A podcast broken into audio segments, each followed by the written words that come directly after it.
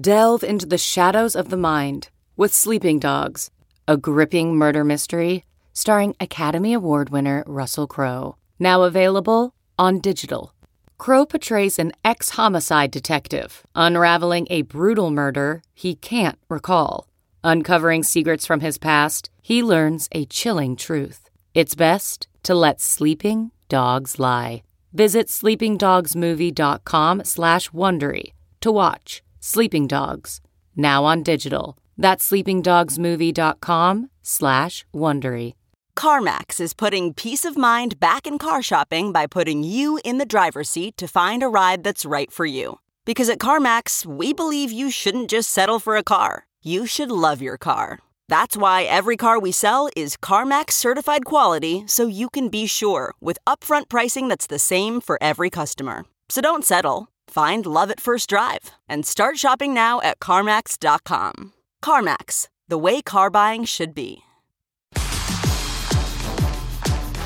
All right, hello. It's once again the Saturday DFS special podcast. Matt Harmon from Yahoo here. That's TJ Hernandez from 444. TJ, what's going on, buddy? How was your Thanksgiving, your week 12? It's week 13, man. I'm going like back and forth between, I know I just said like 100 different things. That's terrible podcasting. Who cares?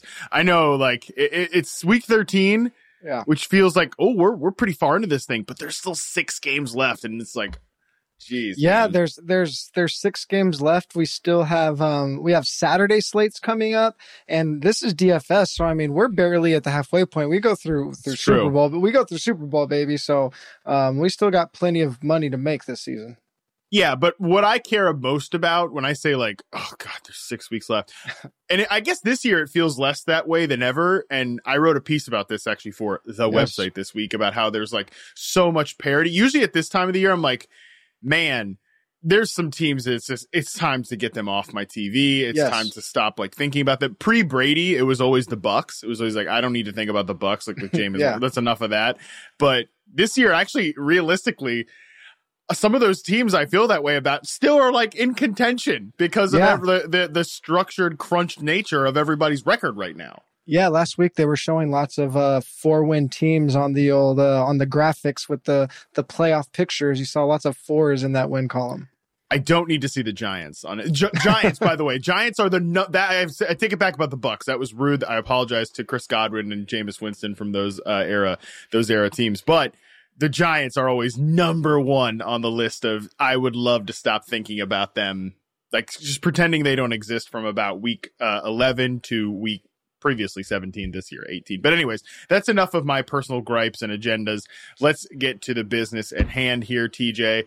Week 13 Daily Fantasy. Any grand view takes you want to get off here before we get rolling? I know this is another week with a lot of value running backs that we will be discussing later on. Yeah, I have a couple. I'll let you pick. We can go like with a slate-specific take, or we can go with a theory that I haven't completely fleshed out yet and might end up being worth nothing, but I think might have some legs. Which one do you want to hear about? Obviously, I want to hear the one that might have no legs. That's let's go with that one. Yeah, I don't care. Slate specific. Who cares?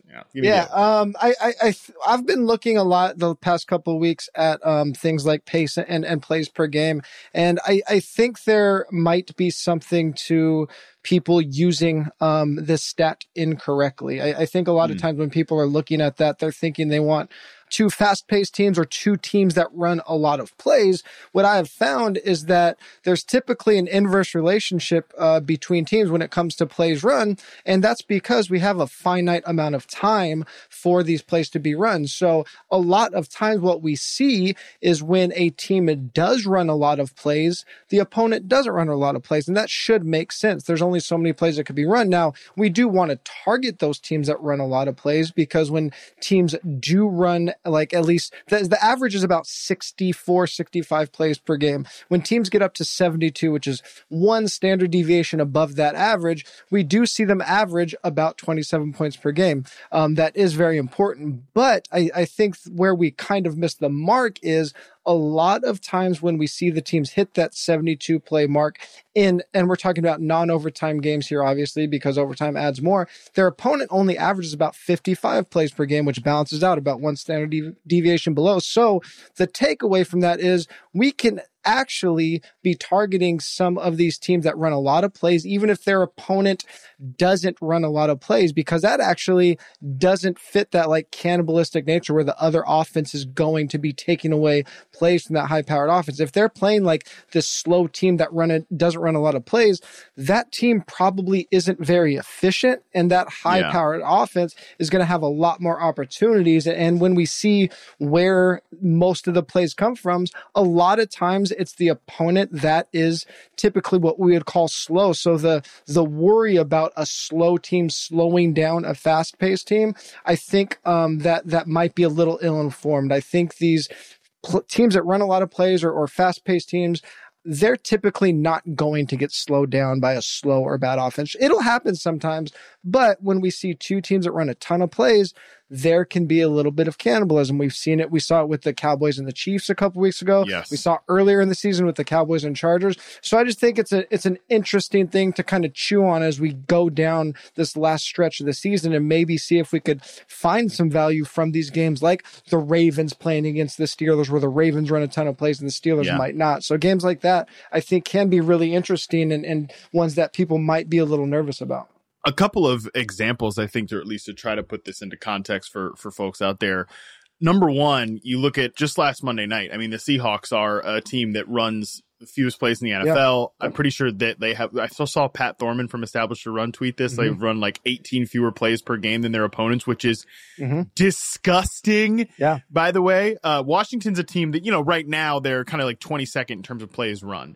But – they do play at a pretty decent clip, like in terms of seconds per play. They've historically under Scott Turner, even back to when he took over for the Panthers, has been a rather fast play caller. So like they did not get dragged down necessarily because of the way Seattle played. A couple other examples, like Pittsburgh's one that I feel like drags teams down into the mud a little bit with them, makes like teams play that type of game. But then you saw an offense like the Chargers that when they get their act together can be explosive. That was the time where like they came out of their shell a little bit. And I do love the inverse of that. Like you said, these teams that we think like, oh man, they run a lot of plays.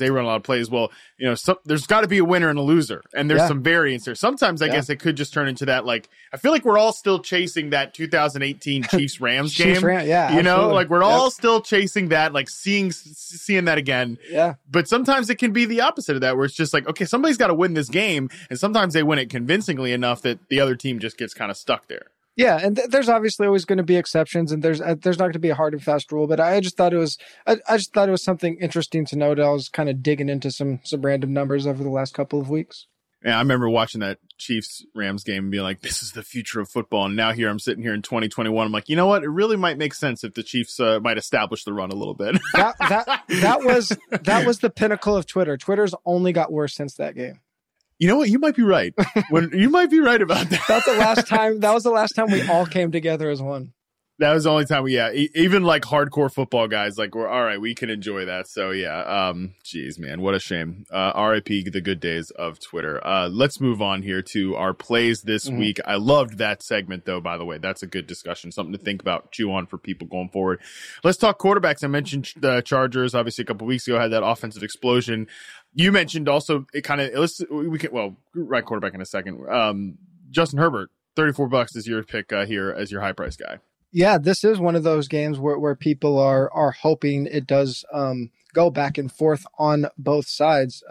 Both of these teams have been really up in pass rate, especially over the second half of the season. Chargers have kind of been there all year, but especially since week 8, top 5 in neutral passing rate and red zone passing rate, as well as top 5 in passing rate over expectation. So basically whatever situation you put them in, they're throwing more than expected in that span since week 8. Herbert is the quarterback one in terms of points per game, and only one team has allowed more 300-yard passers than the Bengals. So with a point total over 50 points and a spread of just 3, I like the Chargers to go in there and throw pretty much at will against Cincinnati. And maybe, just maybe, we get a small glimmer of what we saw from Mike Williams early in the season.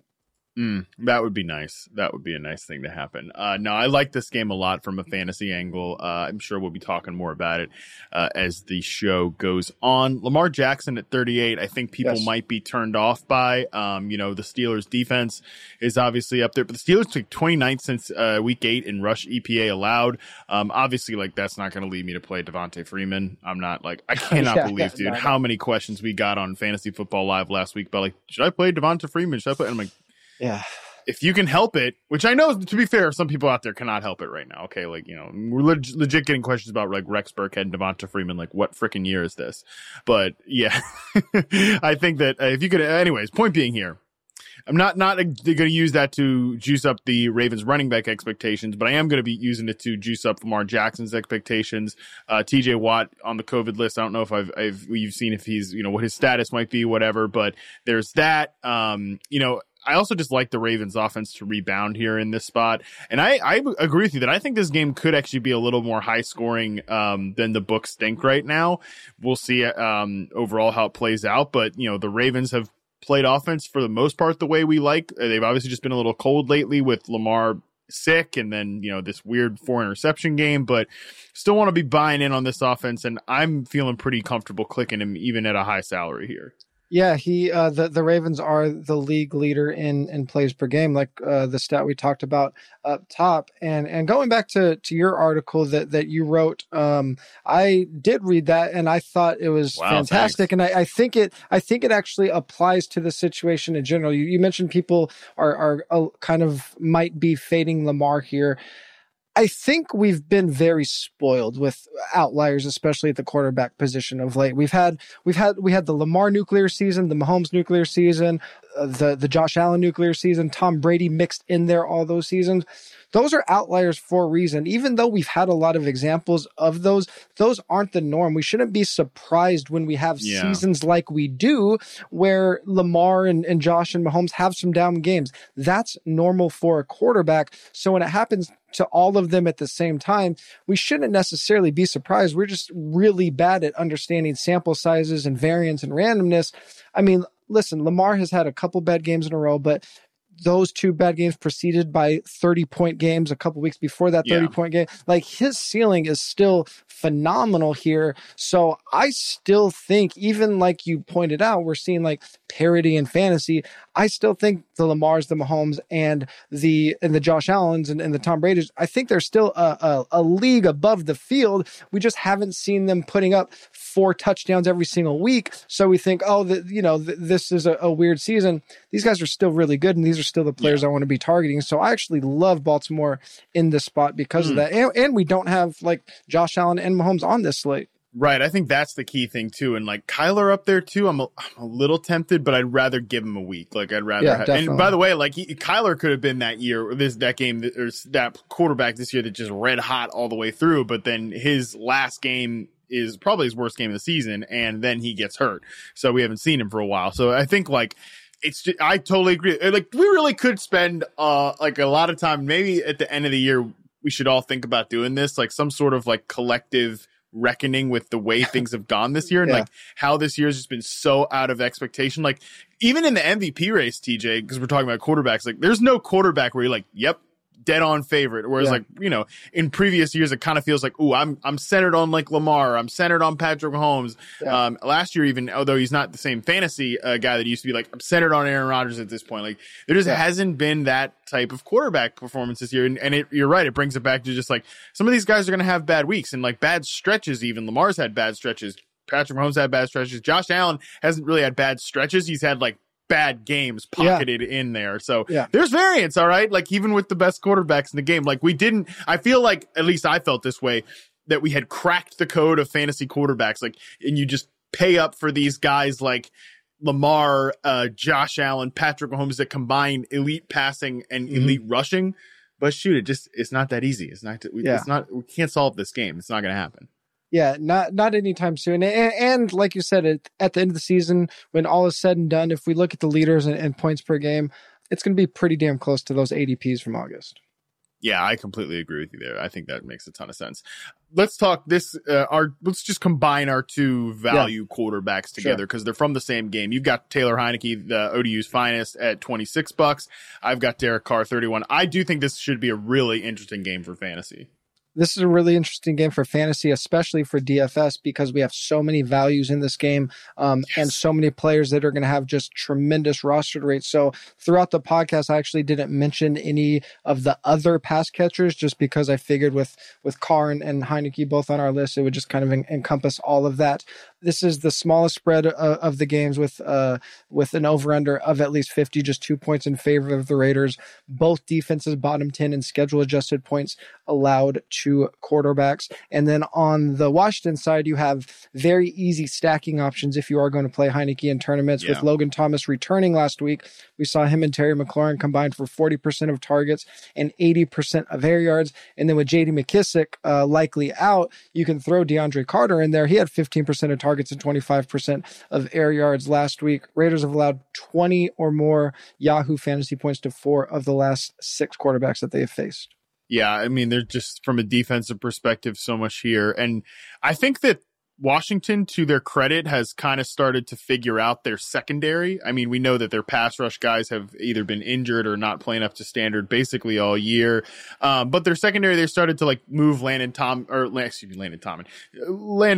down into the box a little bit. You know, they've started to move him away from those, which I don't know why the hell they were ever doing that anyways. It's a whole nother discussion, but they've moved Landon Collins down to the box a little bit. They've used more of those three safety looks, but that's not really a concern for the Raiders anyways.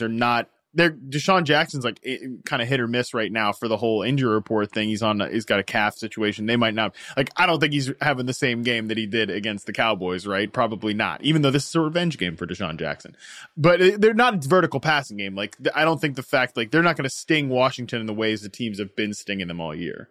Yeah, I mean, especially with Waller out, I think it could be a lot of tight end, a lot to Morrow, who isn't going to stretch the field, and a lot of Hunter Renfrow. So I mean, they're going to be able to move the ball against them. But I mean, even like Deshaun's touchdown, that wasn't like on a bomb; that was on a crossing route that it got loose on. So I mean, he did have one deep catch, and Bryan Edwards and Zay Jones will run long routes, but they really actually haven't hit on a lot of those long routes since Ruggs got excused from the team. So even though those guys are running them, they haven't been as successful on them recently. Yeah, I think that makes sense. I just doubt that Jackson will play that full complement of snaps. Like we kind of saw him play a lot more, I think, than expected against the Cowboys. But yeah, we'll see what his situation is. Let's move to running backs, and we'll start with Elijah Mitchell, $27. TJ, I know we all usually tilt the 49ers backfield as being like a rotation, but they're not really rotating. It's not when Elijah Mitchell plays. Like there's no rotation here. Yeah, the only rotation really was Deebo vulturing end zone opportunities from Mitchell, and Deebo's out this week, so that's probably not going to happen with any of the other players on the 49ers. No. Mitchell, 27 plus touches in 2 of his last 3 games facing a Seattle defense that is the worst or one of the worst against the run this year. The 31st when adjusted for strength of schedule. 6 running backs have exceeded 20 Yahoo points against Seattle. 9 have went over 15 points. There have been 55 instances this year of a team giving their running backs 35 or more combined touches. 5 of those have come against Seattle. So pretty much 10% of those 35-plus touch games against one team. Washington gave their running backs 48 touches against Seattle last week. The only 2 times a team has given their running backs 40 touches have both come against Seattle. San Francisco tied for the highest neutral run rate. Basically, run against Seattle, do it a lot, and teams have done that, and Seattle hasn't been able to stop it. Seattle, man. Yikes. They signed Adrian Peterson, though, so they're in win-now mode. Yeah, can he throw? By the way, you joked about the Chiefs-Rams game in 2018 being the last time Twitter was united. It was almost this morning when Ian Rappaport, listen, no shade to Rappaport. You just got to, sometimes you're just sending out a tweet and you're just saying what the coaches said. No shade to him on this, but he sent a tweet out about, this is a sign that the Seahawks are still in win now mode signing Adrian Peterson. I opened my Twitter timeline and this morning I'm like, I feel like everybody is quote tweeting that, making fun of the Seahawks, which that's their big push to end the season undefeated and get the last wild card spot. My God, what a joke! All right, let's talk. We'll bunch mine together after this because they're from the same game. So let's just talk about your second one, Leonard Fournette. Leonard Fournette, by the way, similar receiving stats to Austin Eckler. Yeah, of late in the last few weeks. Yeah, you with your flex play, you really hoarded all the great values at running back this week. But it is a fantastic, it is a fantastic value running back week, and you really don't have to sign into the doc early, okay? I know. Picks in early. Yes, that's on you, buddy. I know. I am always the last, but you don't have to go above Mitchell at 27 this week. Fournette at 25 is very. You can fit him into pretty much any lineup with whatever running back duo or even trio that you decide to go with if you flex a running back. As you mentioned, that target share for Leonard Fournette, the highest target share among running backs over the last month in that span, seventh in running back touch share, just under 75% of Tampa Bay's running back touches. Atlanta allows the fourth most schedule adjusted points to the position. Tampa Bay is a huge favorite. With all of that workload that Fournette has been getting lately, the second most high value touches in a game that looks at targets plus touches near the goal line. He leads the league in high-value touches per game and second in the league in rushes inside the 10-yard line. So this is not chasing the four-touchdown game from last week. The usage is there. The four-touchdown game was actually a something that was normalizing his usage that he's been seeing all season. So now he's actually like kind of where we should expect his fantasy points to be based on the workload he was getting, and that should continue against the Falcons. Yeah, Fournette's been unbelievable, man. And like, I think he's the better play straight up than most of the guys in the passing game this week. But I know you're going to talk about that later on, so I won't spoil that too much. Let's move into the two guys from the Vikings-Detroit game. Alexander Mattison, $18. We know Dalvin Cook is out. Jamal Williams, $16. DeAndre Swift, not going to play either. Mattison, 26 carries, 6 catches in his start against the aforementioned Seahawks for Dalvin Cook. 25 carries, 7 targets, 7 catches against these same Detroit Lions. So, like, listen, there was that one time against the Falcons when Dalvin Cook sat and Madison burned us a couple of years ago. Yeah. Forget it. For the most part this year, it's just been set it and forget it. Madison's a fantasy starter, like top 5 guy when Dalvin Cook is not in there. We love this Vikings offense. We've talked about it on the show. It's so highly concentrated. We love that. Madison, I think, is like a top 5 ranked player potentially at the position in redraft leagues. But TJ, I mean, Jamal Williams, really good play as well this week too. You know, I don't know if you'd like to speak on, like, I mean, the $2 difference, like, is that really does that make Williams that much more valuable? I don't know, but I think Williams is a guy in redraft leagues you'd consider like potentially playing over some established names just because, you know, he's going to get most of the workload. We think 20 touches last week when Swift got hurt against the Bears. They've shown a willingness to use him as a receiver before too. And the Vikings, 32nd in rush EPA allowed since week 8. So both these backs, I think, are core plays this week. Yeah, and Detroit hasn't had a healthy offensive line much this year. Now they do, and the two times they did, their running backs went over 100 yards, which you wouldn't expect from this offense. And Dan Campbell came out and said, like, if Swift isn't playing, Williams is getting most of the work. Like, the other guys, they'll spell him a couple snaps, but he's not playing it close to the vest. He said Jamal's getting most of the work. I mean, these two guys are two of the best values on the slate by a huge margin. You're getting huge workload running back, sub $20. I think really the only question is, in tournaments, how are you going to play them? I think they're fine playing together just because they are their salaries are so low. Probably the way I would approach that is they are so cheap that I don't think fading both of them is wise. I think the move is probably using them separate from each other with some kind of mini correlation with either one pass catcher on their team or an opposing pass catcher, because that can help bring down the rostered rate of that team. And you add some upside, like if that game is hitting and the offenses are hitting, hopefully you get some low rostered rate passing touchdown equity out of that. So I really like this game for mini stacks with these running backs. Yeah, that makes some sense. Like Alexander Mattison and TJ Hawkinson. I mean, yeah, exactly. Exactly. I actually wrote about Hawkinson in the article I've came out. If you're listening to this today, for the baller values. There we go. And like somebody in that Lions receiver core is going to have a nice game. Josh Reynolds. Khalif Raymond. Thanksgiving hero, Josh Reynolds. Thanksgiving hero, Amon-Ra St. Brown. I mean, maybe it's probably Josh Reynolds again, but it could be either of those boys too. Like, cause it's just that Vikings defense is bad at this point. So I think Madison is the significantly better play this week. And if you, by the way, and this is just something I was going to ask you anyways, if you use both, like, yeah, I know you said you really don't have to go higher than Mitchell at 27, but if you wanted to get up to Jonathan Taylor, if you wanted to get up to Austin Eckler, do you think that makes like any sense using one of those guys as your flex to kind of, reach, does it make sense? Like, because I would think most people will probably not get up to either of those guys. Yeah, I was actually going to talk about the Jonathan Taylor situation a little bit later. I think it makes a ton of sense because I think most people are going to see these value running backs that we've discussed and one that we have coming up and think, oh, now I can get to these high salary quarterbacks, these high salary wide receivers, these explosive passing games, and that's where I'm going to allocate my salary. And people are going to be like, if I already have my running backs, what do I need to include a Jonathan Taylor for? So he's actually one of the players that from a contrarian standpoint, I think it actually makes a lot of sense to pay up for. So I do like that. You brought up receivers, man. I'm like I don't know. Cooper Kupp at 38. I think we're going to need his salary is going to have to come down a little bit before I get back in the Cooper Kupp business. I think you have some more thoughts on the Rams later. So I have thoughts on that and we'll talk about it then. Oh yeah. Thank you for not letting me spoil my entire section later on. Thank you. Appreciate it. This is why, this is a joint operation. This is not me hosting. This is a joint operation here between TJ and I. All right. Let's move to wide receivers. Thanksgiving heroes. You said Josh Reynolds. Darnell Mooney was kind of a little Thanksgiving hero. Let's talk about him. Yeah.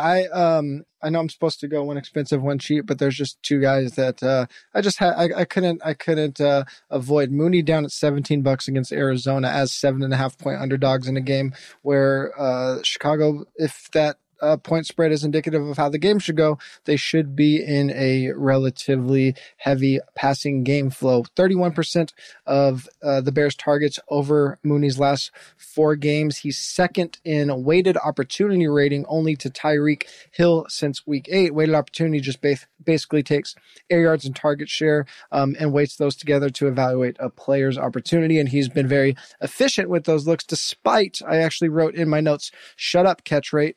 He's still efficient with a low catch rate, 120 yards in his last two games, because he doesn't need to connect on a lot of catches to be efficient. He runs routes that when they hit, they're going to be very high efficiency, and he has been hitting on those.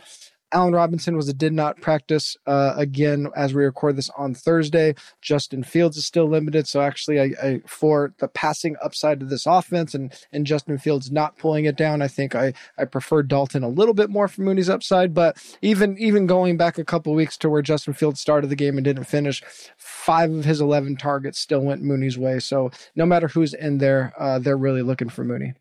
Yeah, he's number 2 in terms of target share since week 8. Like, he's just been on fire as Darnell Mooney. It's crazy to see.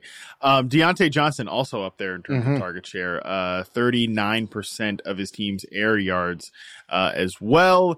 The guy is just like, he's so good. And he's $25, TJ, against a team in Baltimore that the Browns tried to go ahead and pass on them. The Browns just can't pass the ball. But everybody else has been hitting explosive plays on the Ravens. They've been bottom 3 in explosive play rate, passing play rate allowed all season long. Johnson, I think, is a full field player. Look, nobody wants to play many Steelers after what we saw last week. Understandably so. Yikes, that was a tough scene. But God. We didn't even mention that when you brought up Lamar. Like we actually talked about Burrow last week, and they just boat raced the Steelers. And I mean, Mixon got the touchdowns, but Burrow could easily put up a 40 spot on them himself. Yeah, that's true. They were carving them up every which way. I mean, that is a the Steelers. Bad vibes around the Pittsburgh Steelers right now. But still think I'll play Diontae Johnson here. Just getting so much volume. This is a good matchup. Like I said, I think the game could be a little more high scoring. Like, again, $25, like there are players ahead of him. You know, DK Metcalf at 26. Oh, God. Like, you know, I'm much more excited about Diontae Johnson at his salary than some of these other guys. Yeah, and I actually also in my baller write-up this week did a short blurb on this game for kind of the reasons you mentioned. The Pittsburgh defense can obviously is very vulnerable however way you want to attack them. But Baltimore's, as we mentioned when we were talking about Lamar, they run a ton of plays, but they're also very vulnerable against the pass. So Diontae and Claypool, they could get there pretty quick against the secondary. If Ben Roethlisberger can like not underthrow one ball, then they could really hit some splash plays. But Diontae doesn't need that like Chase does. Diontae is going to get the volume, and they're going to have a lot of opportunity here, and they're probably going to have to throw a lot. So I do like this game a lot, and I think it's one that sets up to attack a lot of ways, actually. Van Jefferson at $14. I know we were going to talk the Rams later. He's not really in the group that I'm going to discuss later. So let's go with Van at 14. Yeah, he's so affordable down at 14, and people are going to be looking to stack this game because the Rams are the only team besides the Buccaneers with an implied point total of at least 30 points. If we look at very generous, yeah. If we look at Odell, Cooper Kupp, Darrell Henderson, even Matthew Stafford, they all might have higher roster rates than Van Jefferson. So you're getting a player who only three wide receivers got targeted last week. It was only Kupp, Odell, and Van, and they were all very close, 10, 10, and 9, Van with the 9, but he still actually led the team in air yards. We're hoping Odell plays here, which I think he's going to, but he is dealing with a hip injury, so that could be a situation where, you know, Odell's active, people still play him because he's active, but the hip limits his production a little bit. That's kind of the best scenario for Van shares, because then you aren't going to get his rostered rate steamed up where it would be really high if Odell's out. Even though the Jaguars don't have like glaring statistical weaknesses against the pass, they are last in completion percentage allowed on deep balls and bottom five in PPR or half PPR points per target allowed on deep balls. That obviously plays right into Van Jefferson's skill set. Yeah, I mean, there's a lot of juice there for Van Jefferson to hit in several different ways. And we'll, again, talk about that game a little more later. Brandon Ayuk, still sub $20, baby. Let's go. As soon as I started needling you for a receiver, for a position that you spend all of your time on, that should have been our indication to start targeting that receiver, right? Like you and Tank Williams. I say this I said this on NFL last week.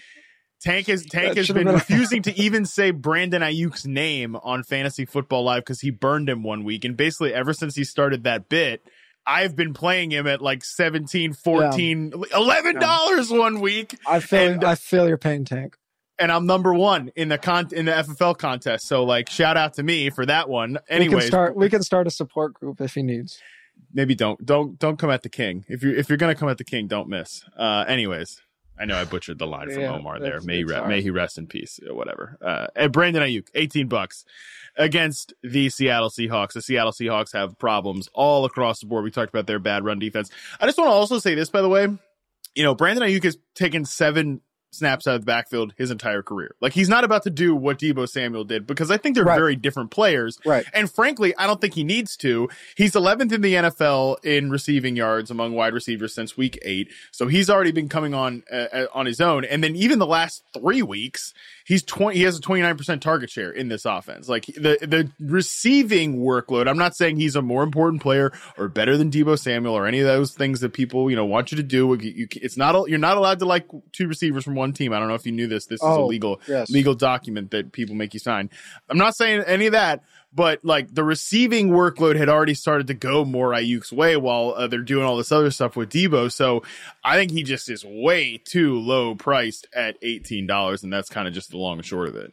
Yeah, especially with Deebo out, and this ties right into my tight end play, George Kittle at 23. The thing that we were a little hesitant about these last few weeks, if you were hesitant, is that Ayuk, Deebo, and Kittle, that's suddenly a lot of mouths to feed in that offense, on an offense that really trends towards the running game. And then even last week, like especially with Kittle's share, but this pertains to Ayuk as well, Mitchell saw a 20% target share last week, and obviously he's useful in the passing game, but I think that is a lot more of an anomaly when you see Kittle down at 7% target share. I think it looks a lot more like something like Kittle and Ayuk both being over 20% target share this week. And you said that Seattle, you can just kind of carve them up any which way you want. And even though Kittle is a unique tight end this week, because even though he is the highest salary tight end on the slate, relative to the field, it's not that high. So don't just like look at top and say he's the most expensive. He's only one more dollar than the next guy, and $23 overall is pretty low for the tight end one on the slate. Yeah, I agree with that as well. And I do like Ayuk. I like Kittle as well. I think either of those guys, or maybe even both, could go off together, because the reality is the way that the 49ers run the ball and they stretch defenses out at like horizontally with the run game, it just allows, like, this is why Jimmy Garoppolo is when everybody's healthy and like all the boys are out there. This is why Jimmy can be pretty good in this offense, because nobody is more content to just pick the middle of the field apart. And the way the 49ers stretch you out horizontally with that play action game, just boom, boom, boom, Jimmy can just matriculate that thing down the middle. I think this is a huge George Kittle game. I think between the two guys, I know this is off brand, but I probably prefer Kittle if, like, I'm just projecting straight up points. I think I project Kittle for more than Ayuk, but I like both guys this week, and the value's obviously there with Brandon Ayuk. Rob Gronkowski came through for me last week, buddy, and now he's back at $21. I'm pretty sure that is lower than where he was at last week, actually. Yeah, I think he was at like 24. He was 22 last week, and so he's $1 cheaper here. But I mean, still great projection for Gronk. He's been productive basically whenever he's out there playing a full game. Not that jazzed up about like the Bucs against the Falcons, just because I think this could be like a big Leonard Fournette game. But you know, I think that's going to still leave things open for Gronk. And frankly, like, if we're looking $20 and above beyond George Kittle, it's just like, yeah, I think Gronk is the only viable guy here. And I think you want exposure to this offense in some respect. And I mean, it might have sounded crazy 12 weeks ago, but I mean, Gronk is the safest bet in the passing game right now. Like, it's like Godwin and Evans have seen their usage kind of ping pong. Evans is usually pretty touchdown dependent.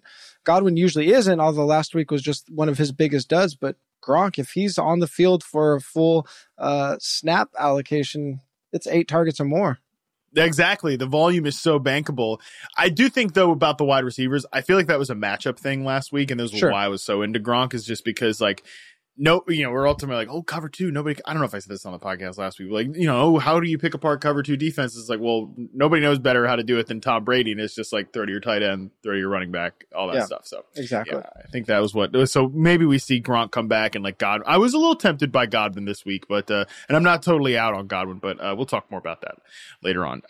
Foster Moreau, you mentioned him earlier, huge value at $11 with Darren Waller, doubtful right now. Yeah, this one is just an injury replacement play near minimum salary. I mean, the thing to note about Moreau is that besides the running backs that we've mentioned, especially the ones you've mentioned, he'll probably be the most popular player on the slate. The Raiders could be in for a really big passing volume game with Josh Jacobs, a surprise pop up on the injury report. We're recording this Thursday. He showed up with an ankle. So we'll see how that plays out. If he doesn't play, they really probably lean in to the passing game against this Washington defense. I think the question with Moreau is, like, obviously he's the best value on the slate, but the question is, how do you want to play a tight end that's going to be in 25% of baller lineups? I think the answer to that is use him in lineups with Derek Carr and don't use him in lineups without Derek Carr. If you're going to take on this high of a rostered rate, you might as well do it in a spot where you want him to go off and get the upside of the entire offense and offset it with a Deshaun or a Bryan Edwards or something like that. I don't think I just want to blindly play him in a lineup where he has no correlation to anyone else in the lineup, and I'm not getting like exponential benefits from that super high rostered rate. So I think that's how I would approach it. I think that makes a lot of sense. Plus, by the way, TJ, when you play Foster Moreau, Darnell Mooney, and Alexander Madison, like, who are you spending your DFS dollars on? Right. You're going to have like $100 left over or something. Yeah. Yeah. Why I think that's why I mentioned the thing about the Jonathan Taylor, because I think people are going to like build those, like you said, and then all of a sudden they're like, oh, I guess I could afford whatever quarterback and wide receiver I want. Yeah, have fun with that. My lesser valued tight end this week is Dallas Goedert at $16 here. He's a 25.7% target share since week 8, and we've talked about this before. I think it's like just him and Devonta Smith. By the way, I said like it's not happening with Jalen Reagor. Poor Jalen Reagor last week's game. He's averaging 7 yards in this span that I just mentioned, by like 7 yards per game in this span. And the dropsies were rough, to say the least. Not great. I legit kind of feel bad for him. I feel bad for him. But anyways, that's a topic for another day. He's unfortunately not good at football. That's just where we're at right now. 25.7% target share for Dallas Goedert since week 8. Actually hasn't scored a touchdown in that span. Due for some touchdown positive regression here for Dallas Goedert. And it's a matchup against the Jets. I mean, for God's sakes, the Jets are like bottom barrel in almost every defensive category since the middle of the season. This is a great spot for Dallas Goedert to finally get right. Yeah, and we might get a little bit of a roster discount on all of the Eagles with Hurts dealing with that ankle this week, but it does sound like he's ready to go. Teams are throwing at the 8th highest rate in neutral game script against the Jets. So I think even though they have been insanely run heavy and Jalen Hurts has had some struggles through the air of late, I think he has him and this whole passing offense have a lot of ceiling potential against New York. Pretty unbelievable that we all got so gassed up about Dallas Goedert, and the volume's been there since the Zach Ertz trade. He just hasn't scored a touchdown since week 4. I think it's coming. I think it's coming too. Yeah, I definitely think it's coming. So at $16, he feels pretty good to me. Let's talk defenses. You've got a minimum salary defense here. Chargers all the way at $10. As I talked about with Herbert, this one is expected to shoot out, so there is a lot of GPP leverage opportunity where people are going to be looking to roster both of these offenses. And one thing about fantasy defenses is in high scoring games, there's actually sneaky upside. So you don't need the shutouts to score a lot of fantasy points. Actually, when teams are dropping back and throwing a lot, that's more opportunity for the defense to get sacks, pressures, fumbles. The Chargers top 10 in pressure rate, Cincinnati bottom 10 in Football Outsiders adjusted sack rate allowed. Burrow has the 5th highest interception rate in the league. And he has thrown a couple of pick sixes, which isn't predictable, but it means he's thrown some pretty bad balls to be able to take it back to the house.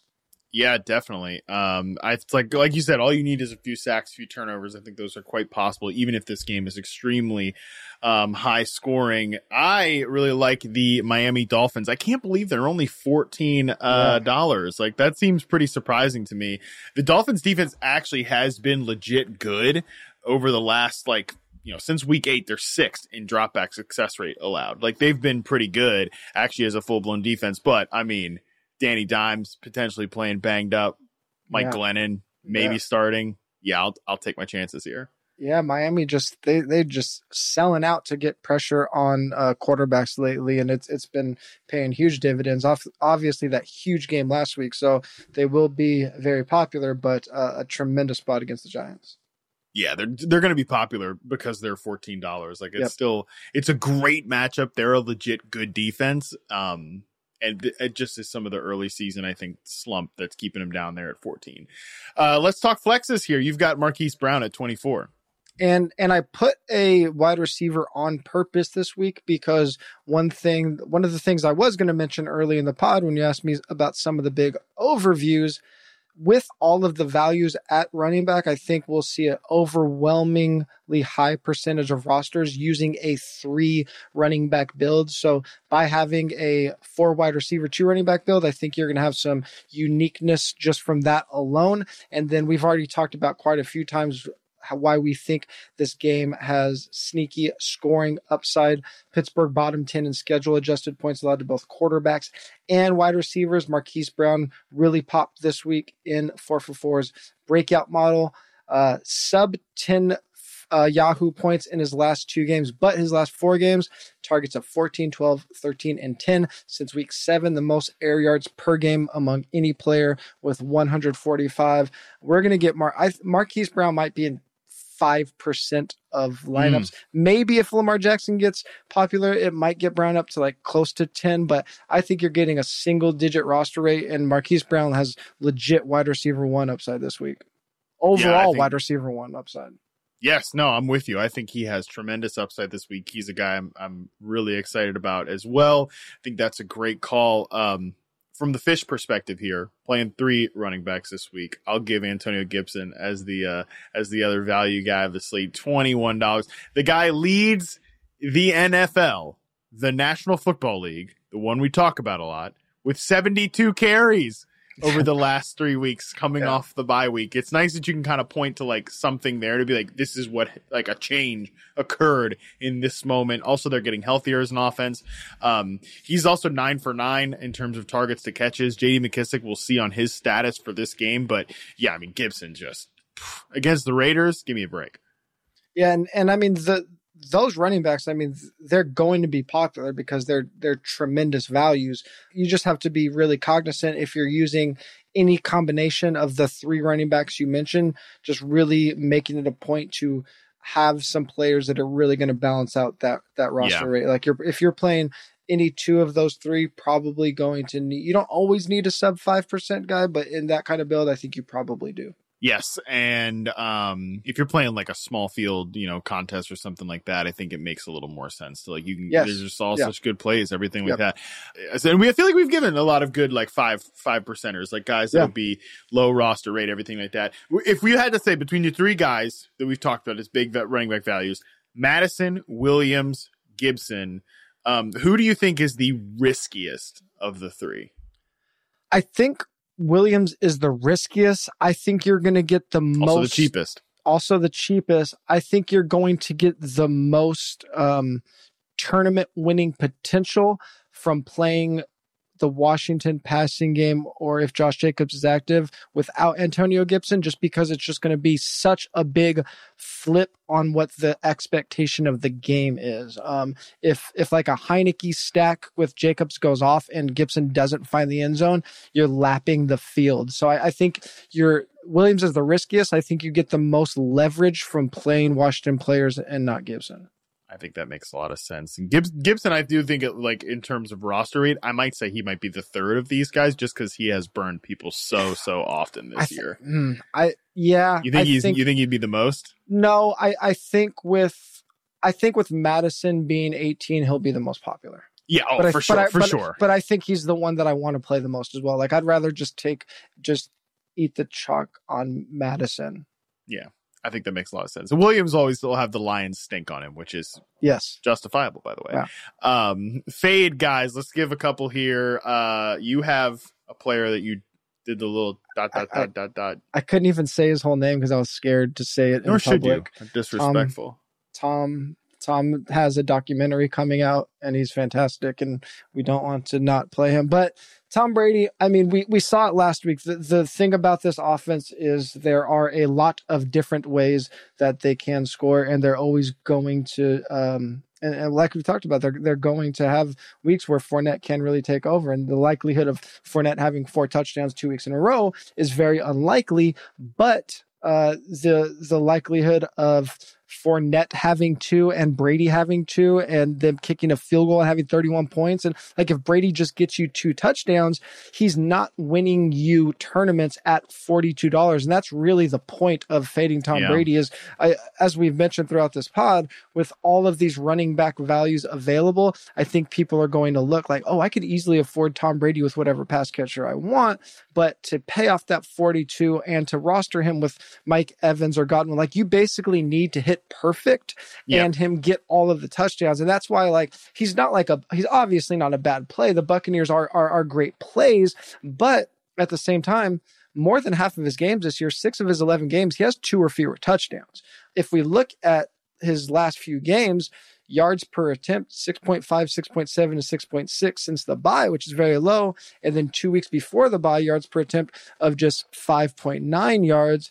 Fournette's usage is through the roof. And like we mentioned when I talked about him, we're not even chasing touchdowns with him. We're chasing usage. So if we're going to, like, think that we're going to flip the build by paying all the way up, I would rather do it with, like, play Jonathan Taylor with one of the value running backs and flex or receiver. I think that's how you're really going to get unique. A lot of people are going to play value running backs, and whether it's Tom Brady or Lamar or another running or quarterback that's above 30 with relatively pricey pass catchers, it's going to kind of look the same. You're not really going to be flipping the build with a $42 Tom Brady where you really can do it with Jonathan Taylor. So it's more of really a theory fade. It's not a fade the Buccaneers, but I think there's lots of ways where Brady isn't a tournament winning option.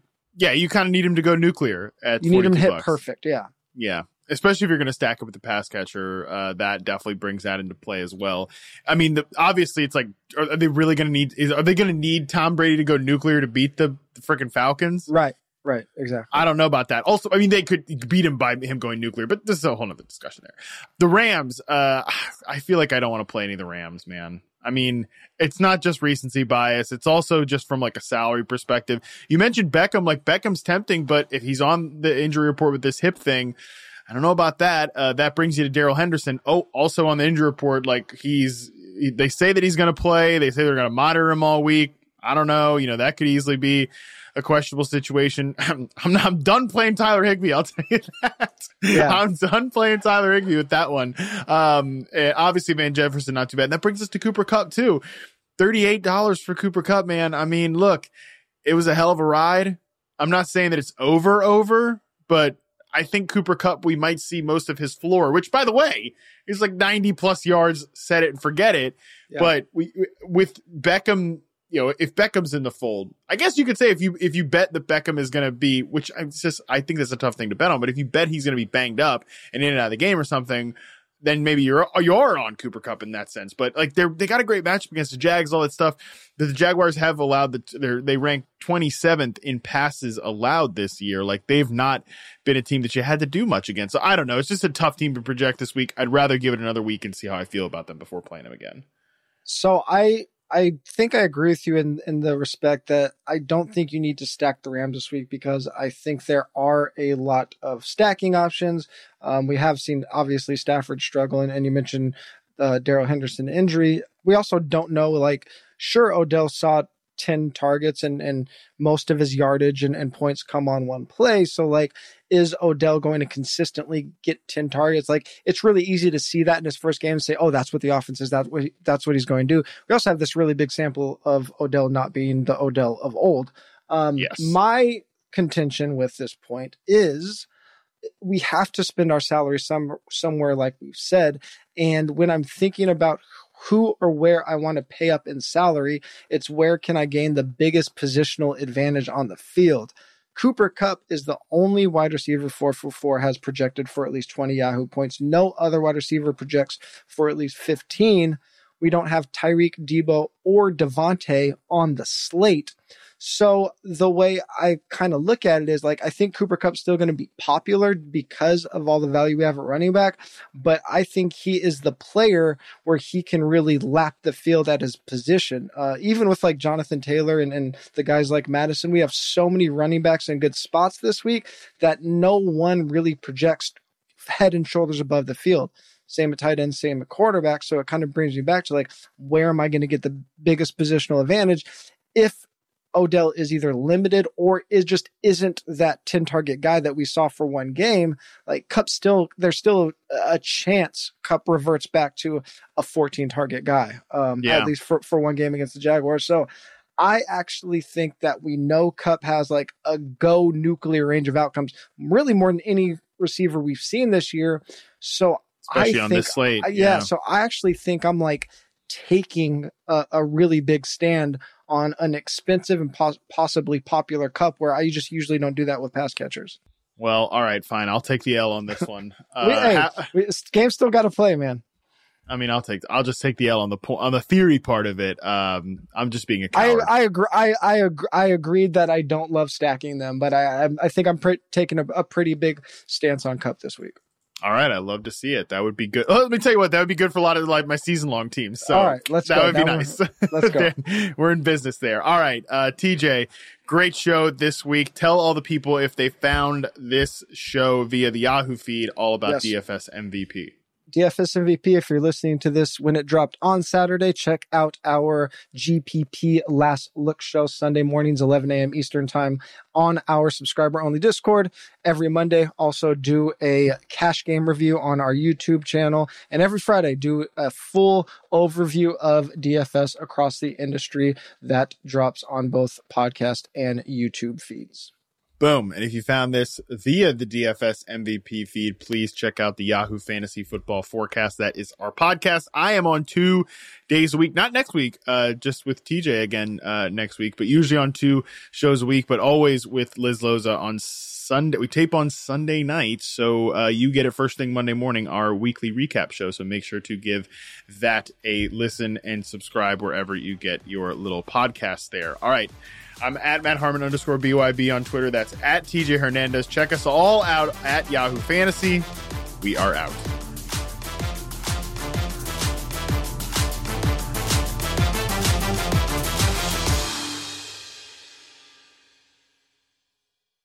Look around. You can find cars like these on AutoTrader, like that car riding your tail. Or if you're tailgating right now, all those cars doubling as kitchens and living rooms are on AutoTrader too. Are you working out and listening to this ad at the same time?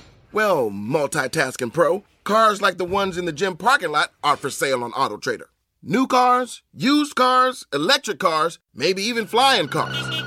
Okay, no flying cars, but as soon as they get invented, they'll be on AutoTrader. Just you wait. AutoTrader.